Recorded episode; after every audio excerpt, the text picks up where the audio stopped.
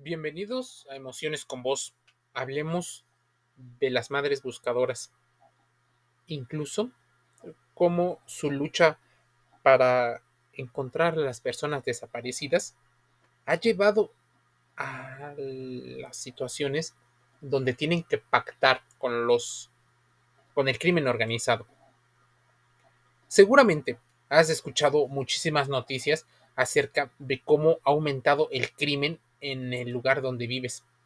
Las explicaciones históricas y filosóficas podrían dar una situación de un fenómeno que se recrudeció ante situaciones políticas, económicas e incluso la difusión de ciertos contenidos. Pero las madres buscadoras, o padres, porque también los existen, negocian muchas veces con el crimen organizado para encontrar a sus desaparecidos.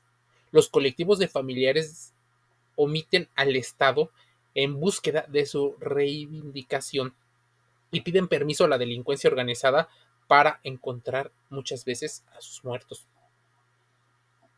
La razón consideran que existe una especie de fallo que tiene los buenos, el gobierno, y que muchas veces el crimen organizado les permite cerrar ese ciclo pues doloroso que tiene al no saber dónde estaban sus familiares. Muchas veces el crimen organizado decide casi casi entregárselos y la razón por la que se los entregan, bueno, de alguna manera es para que no los estén investigando. Hay una mirada histórica de la violencia política y la resistencia de las madres buscadoras a no caer en el conformismo y a no caer solo en las versiones que dice el gobierno que hablan solo de la baja en las tasas de violencia y homicidios.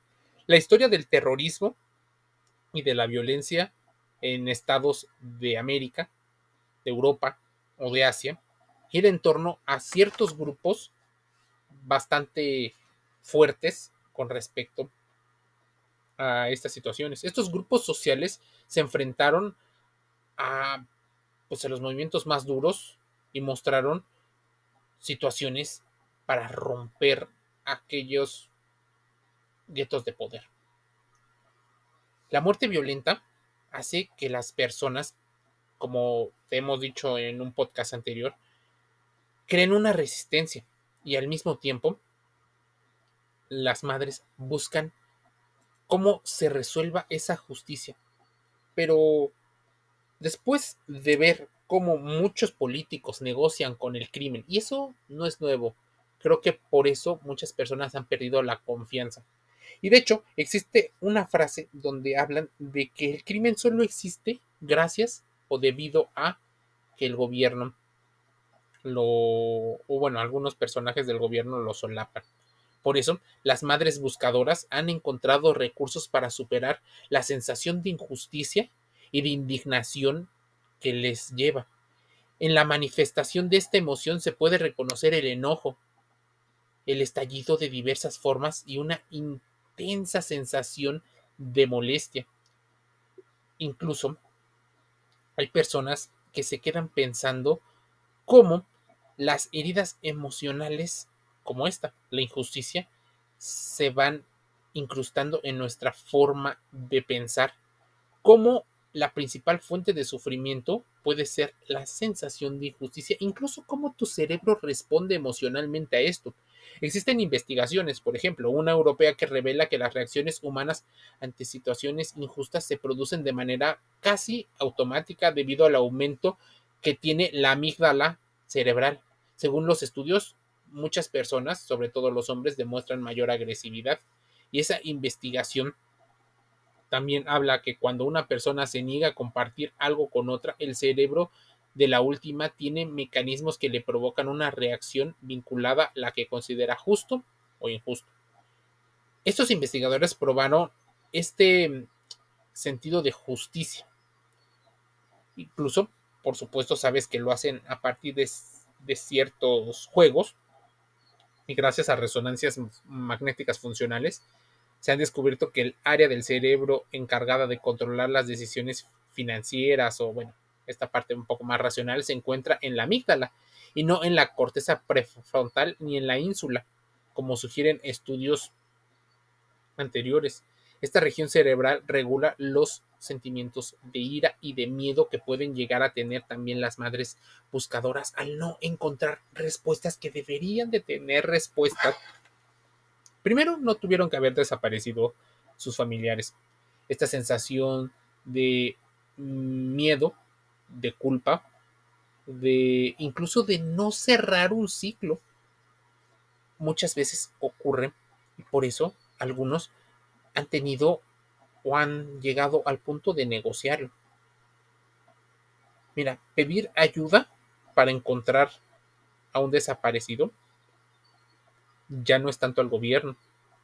Recuerdo un caso donde una señora buscaba a su hijo y después de tantos llamados a diversas autoridades locales, estatales y del país, la señora dijo que ella, que ella iba a pactar más con el crimen organizado, porque tal vez al ser un negocio mucho más de frente, donde se tienen que cumplir ciertos protocolos, la negociación iba a ser con ellos.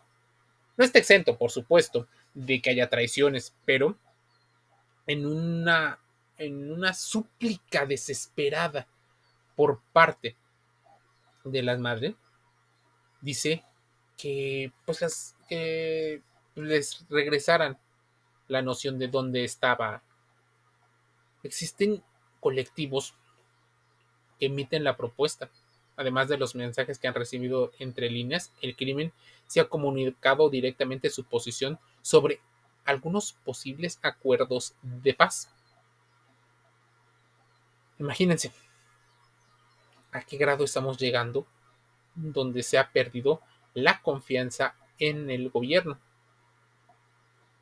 Imagínense, el crimen organizado interesado en hacer un pacto.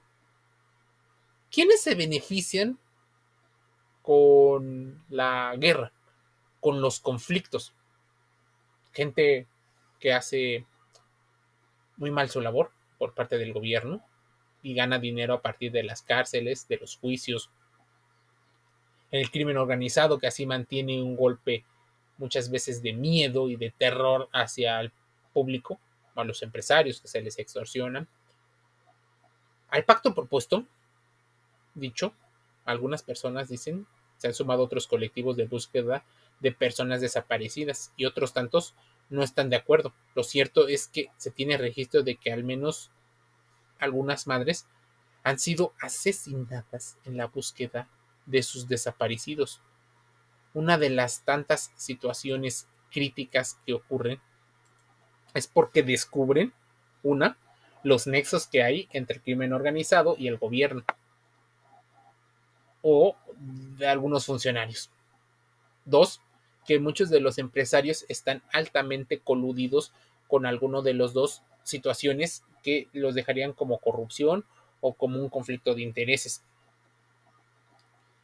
Imagínense, mueren algunas madres en la búsqueda de sus familiares, en búsqueda de resolver. De hecho, se trastoca muy fuerte nuestro cerebro. La ansiedad es altísima. Imagínense, la sensación de injusticia puede llevar incluso a tener esta parte de cómo superarlo, cómo afrontarlo, por más resiliencia que nos digan que debemos de tener. ¿Qué es la injusticia? Es una mirada dual entre dos estados, lo que tengo y lo que tal vez debería de tener. Asimismo, y desde algún punto de vista, la justicia es una aplicación de normas en igualdad de condiciones. Cuando algo es injusto, lo es porque ante una situación de igualdad de posiciones donde una de las partes es dependiente o inferior a la otra, y se ejerce un daño a través de esa superioridad y uso de poder. Cuando, por ejemplo, un adulto infringe un daño a un niño, eso es injusto. Las condiciones de un niño y sus condiciones de vulnerabilidad y dependencia lo hacen más propenso y hace que la relación respecto al adulto sea eh, más desventajosa para él. Y por lo tanto, si el adulto abusa de esa jerarquía, se produce esa llamada injusticia. Muchas personas viven de las injusticias. Y lo problemático de los casos de las madres buscadoras es que se comete una doble injusticia. Se comete una por parte de quienes no les han podido resolver y la otra del grupo organizado que se ha dado cuenta que los que los de que la gente del crimen o no cumple su palabra o se ve amenazada en su organización. Es tremendo saber este tipo de, de situaciones porque sucede más a menudo de lo que la gente quiere admitir. ¿Qué pasaría si tú tienes esa sensación de injusticia? Si te han tal vez quitado una parte de ti. Algunas personas inmediatamente empiezan a evaluar cuáles son las razones por las cuales esas personas han desaparecido. Y sí, puede ser que algunos, unos cuantos, estén involucrados directa o indirectamente en actividades bastante riesgosas, delitos. Pero imagínense, una persona o una serie de personas que estén involucradas indirectamente, que no tuvieran noción, que no participaran y de alguna manera tuvieran una situación eh, colateral a un movimiento de guerra entre grupos. Es muy difícil para un padre, para una madre, encontrar respuesta y consuelo ante una situación donde se mueven intereses que desconoce o que tal vez después conoce. Su forma de pensar, créeme, va cambiando a lo largo. De creer en algunas cosas, reaprende a no confiar entonces viene una desconfianza, una incertidumbre, un estado de hiperactividad, ansiedades, posiblemente depresión. Y bueno, los las madres y los padres buscadores siguen buscando respuestas. Y una de esas respuestas, tristemente, es que existen intereses económicos tan fuertes por parte de personas que abusan de su poder personas que con tal de al principio sobrevivir y después de ejercer impunemente su poder, le hacen daño al entorno. Son autodestructivos. Te dejo esa reflexión. Te invito a que te suscribas a Emociones con Voz. Estamos en YouTube, en Spotify, Google Podcast, Amazon Music Audible, iHeartRadio, Anchor FM, Estamos en iTunes de Apple y en otros medios. Te envío un saludo y nos escuchamos el día de hoy.